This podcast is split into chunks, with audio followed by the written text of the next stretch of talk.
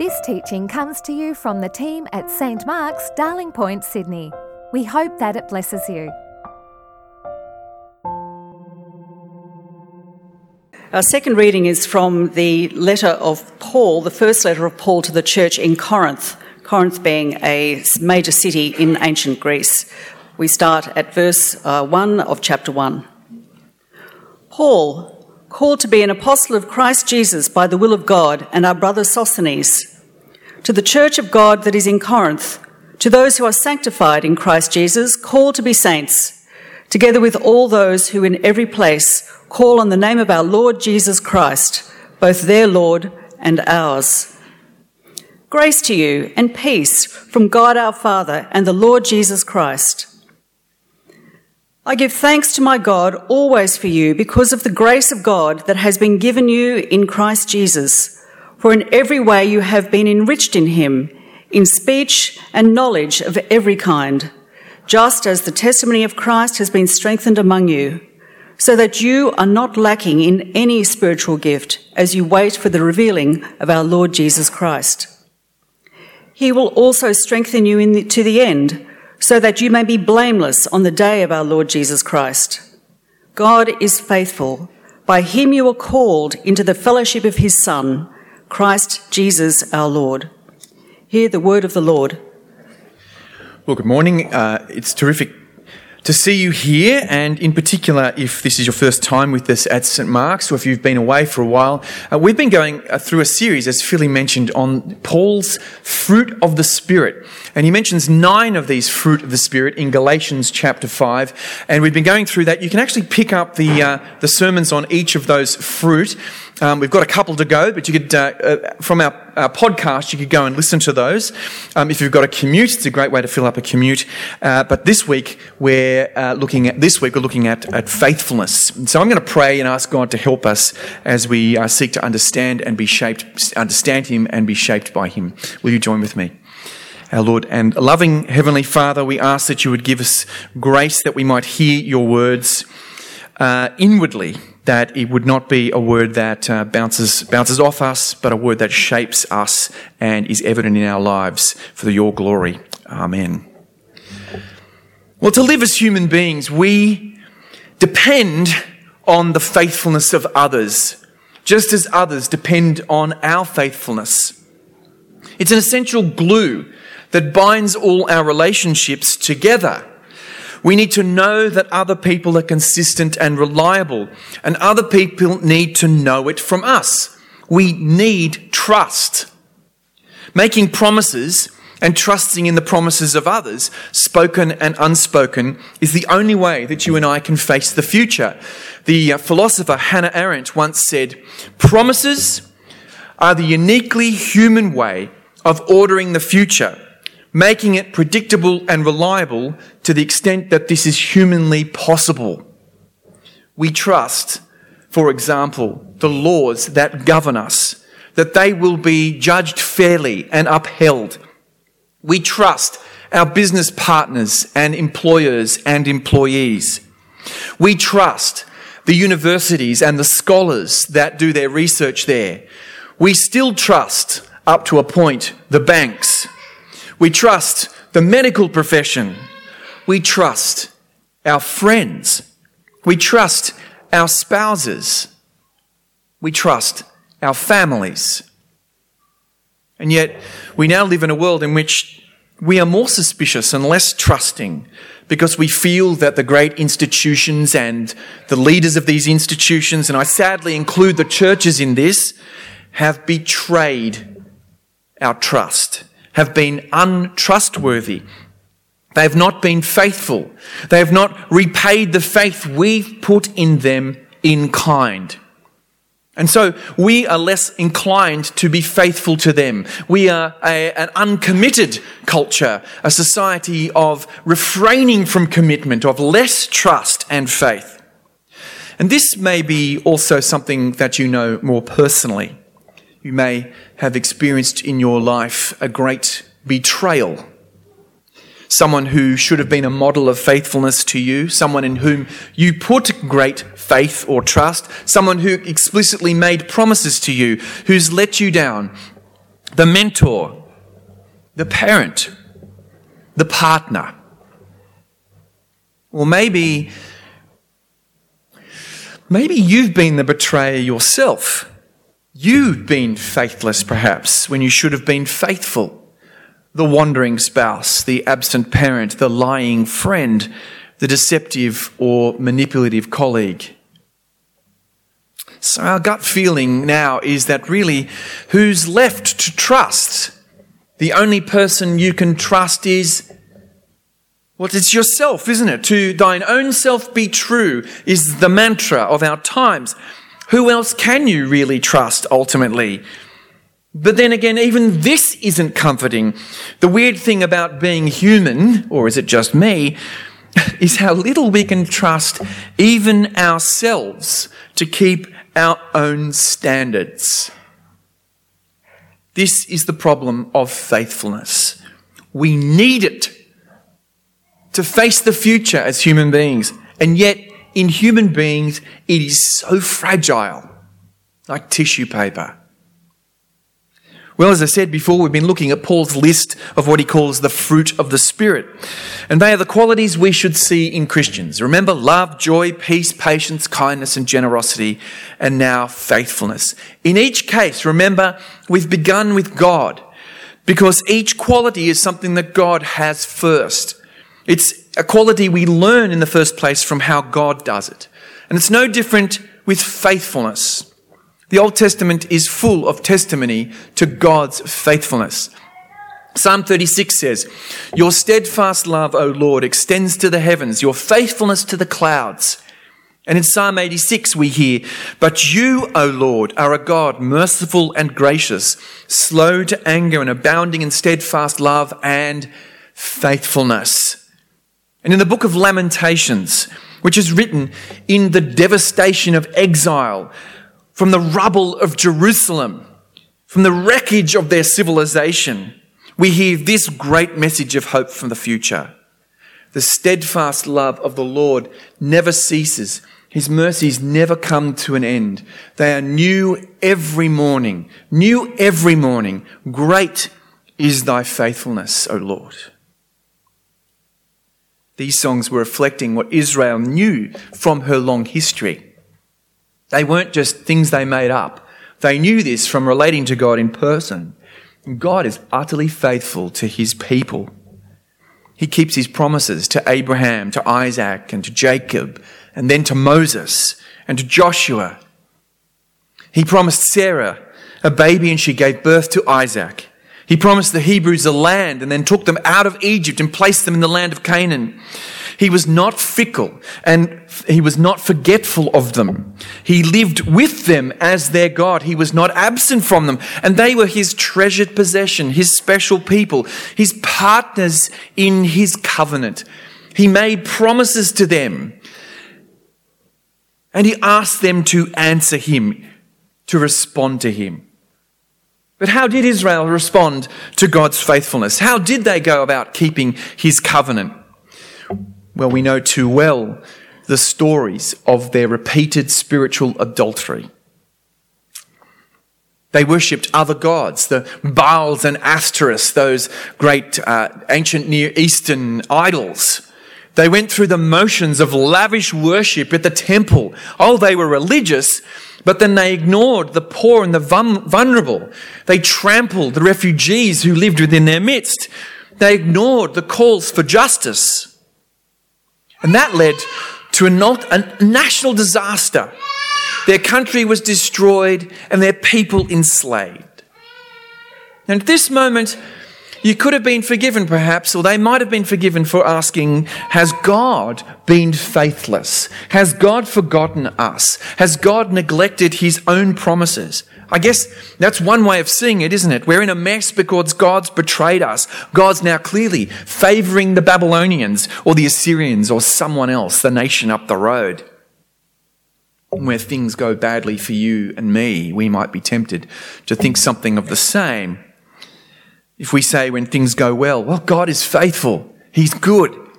Then, when things go badly, do we say, God's broken his promises? He's forgotten me. He's absent. Why haven't I been spared this pain if God is so faithful? But although that's natural, it's actually, with respect, a primitive and nearsighted sort of spirituality. What songs do the prophets of Israel sing from the rubble and dust in Jerusalem? Great is your faithfulness. Great is your faithfulness. There is no shadow of turning with thee.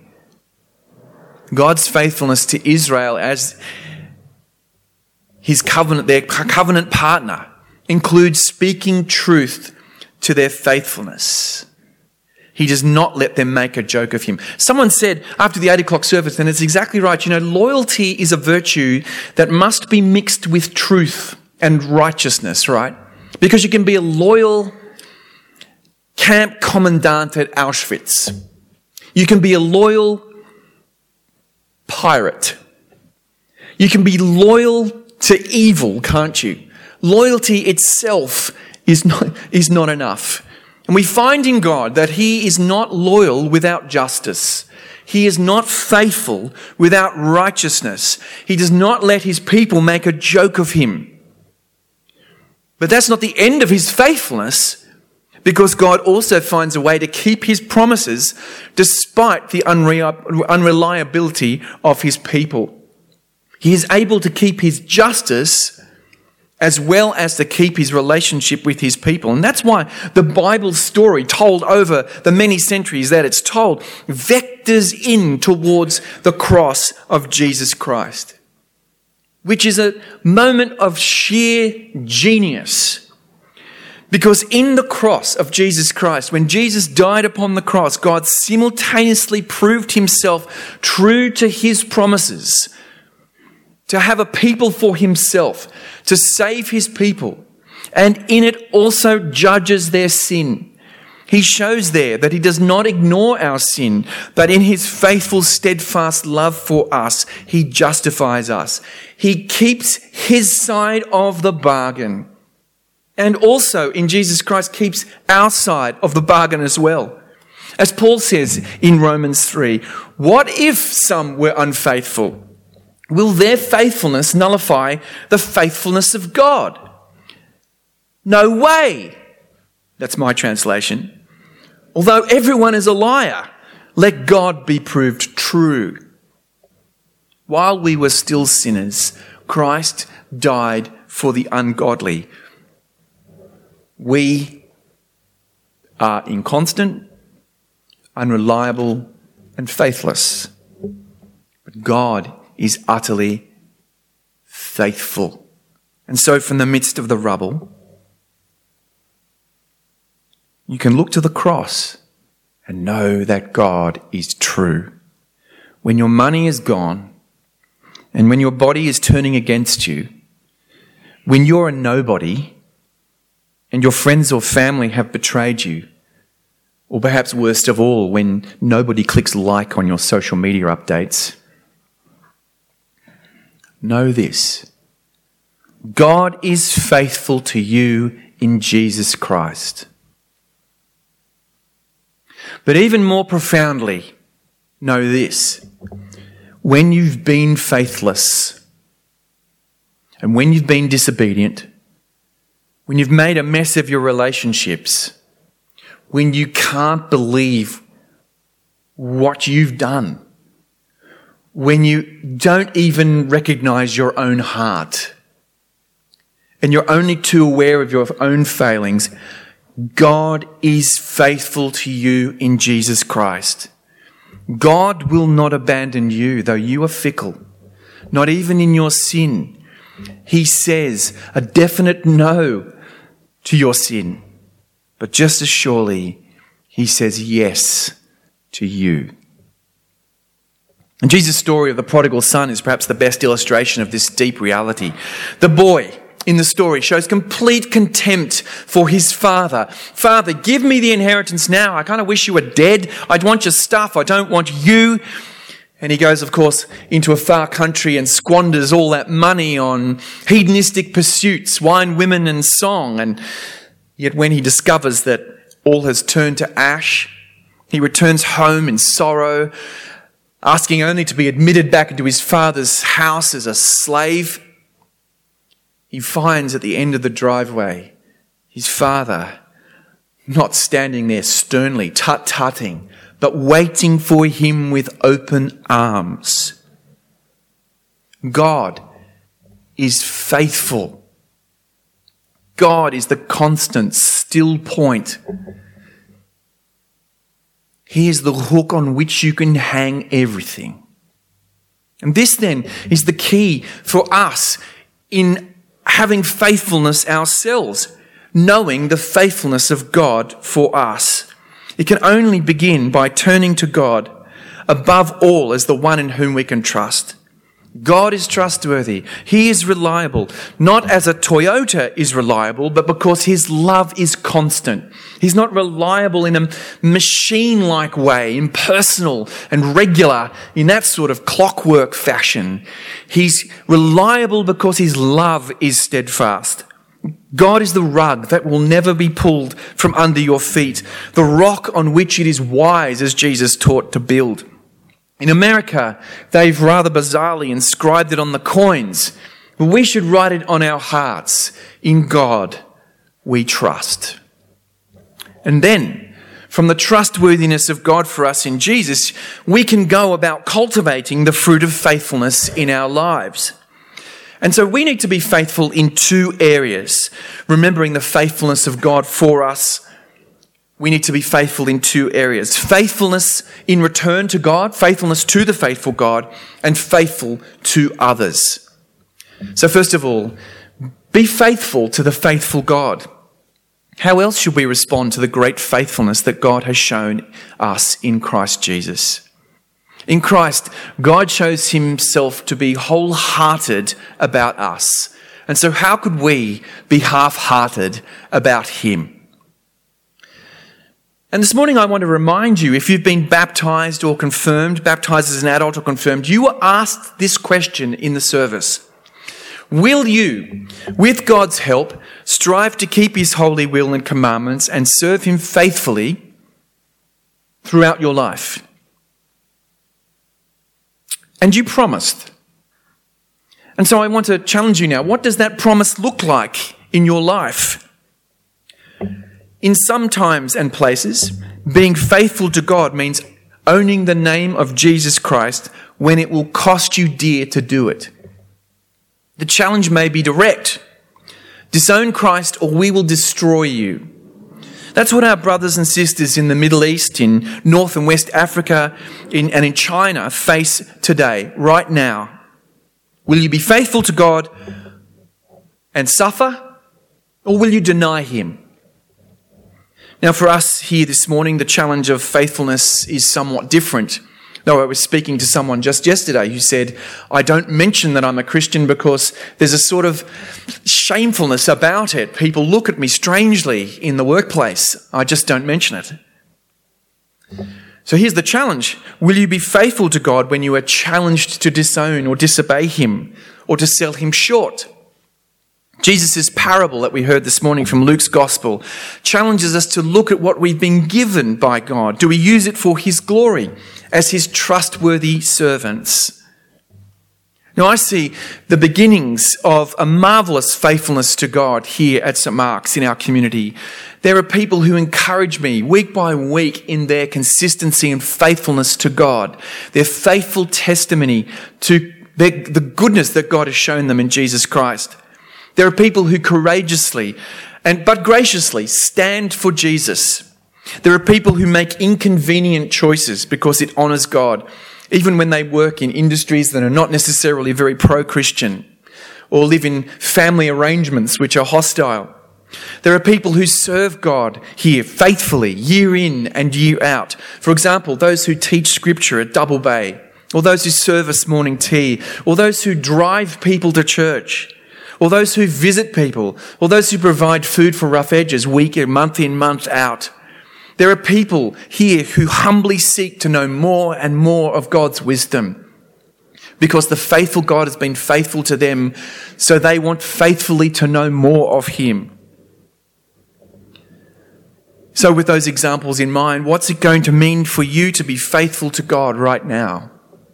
Where do you have a chance to return God's kind trustworthiness to you with loyalty to Him? And secondly, as someone who is faithful to God, the faithful God, be a faithful person in your relationships. People who know the faithfulness of God should know, should be known for their faithfulness. Are you known for your reliability and your faithfulness? Trustworthiness, not just trust, but trustworthiness builds secure families and communities, and it enables love to grow. Or you can con someone into trusting you. But are you trustworthy? The theologian Lewis Smedes once said, Some people still make promises and keep those they make.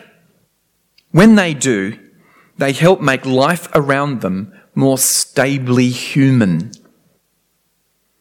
So be that person, the steadfastly reliable person upon whom others can depend. If you are married, be faithful to the promises you made on your wedding day. Will you love her or him, comfort her, honor and protect her, and forsaking all others, be faithful to her or him as long as you both shall live. What are you doing to live out these promises? To develop wholehearted love for your spouse and to protect it?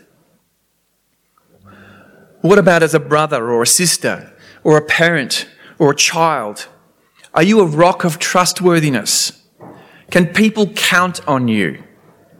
As a friend, are you a very present help in time of trouble as God is to us? Or do you vanish when there's nothing to be gained? Oh, it's easy to be the friend of the person who's good company, the friend of the person who's generous and has, gives you advantage, the person who's going to give you a great reference. But are you a present friend when things are hard for people? Likewise, in your financial and business dealings, are you known for your integrity? Or do you pay, do you pay reliably? Are you faithful with your financial promises as much as you humanly can be? Now, it can be very difficult to be faithful to a person who is faithless. That might be your situation. What about when a person is a habitual liar or inconstant or deeply unreliable in some way? when you can't predict their emotions, when they're even abusive. Now, I think here we need to remember God as our model of faithfulness. When he was faithful to Israel, he did not give up on them, but he does not ignore their bad behavior either. Being faithful to a person may mean saying no to them. Being faithful to a person means being faithful to God and His righteousness first. That's the context for our faithfulness.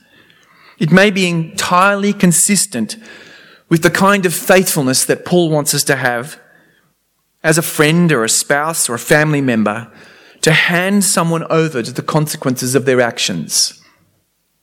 I think this is what God shows us Himself. But as we endeavor in our weakness, to be trustworthy and true. As you think now, this week, how can I be more faithful as a person, more reliable, more like the faithful God? We remember that we are surrounded and secured by the faithfulness of the Lord.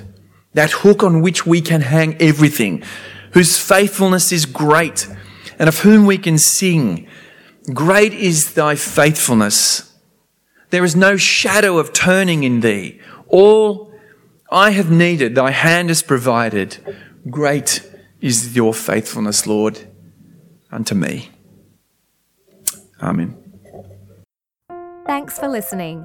Please visit our website at www.stmarksdp.org to subscribe to our new episodes, browse more resources, and find more information about the community of St. Mark's.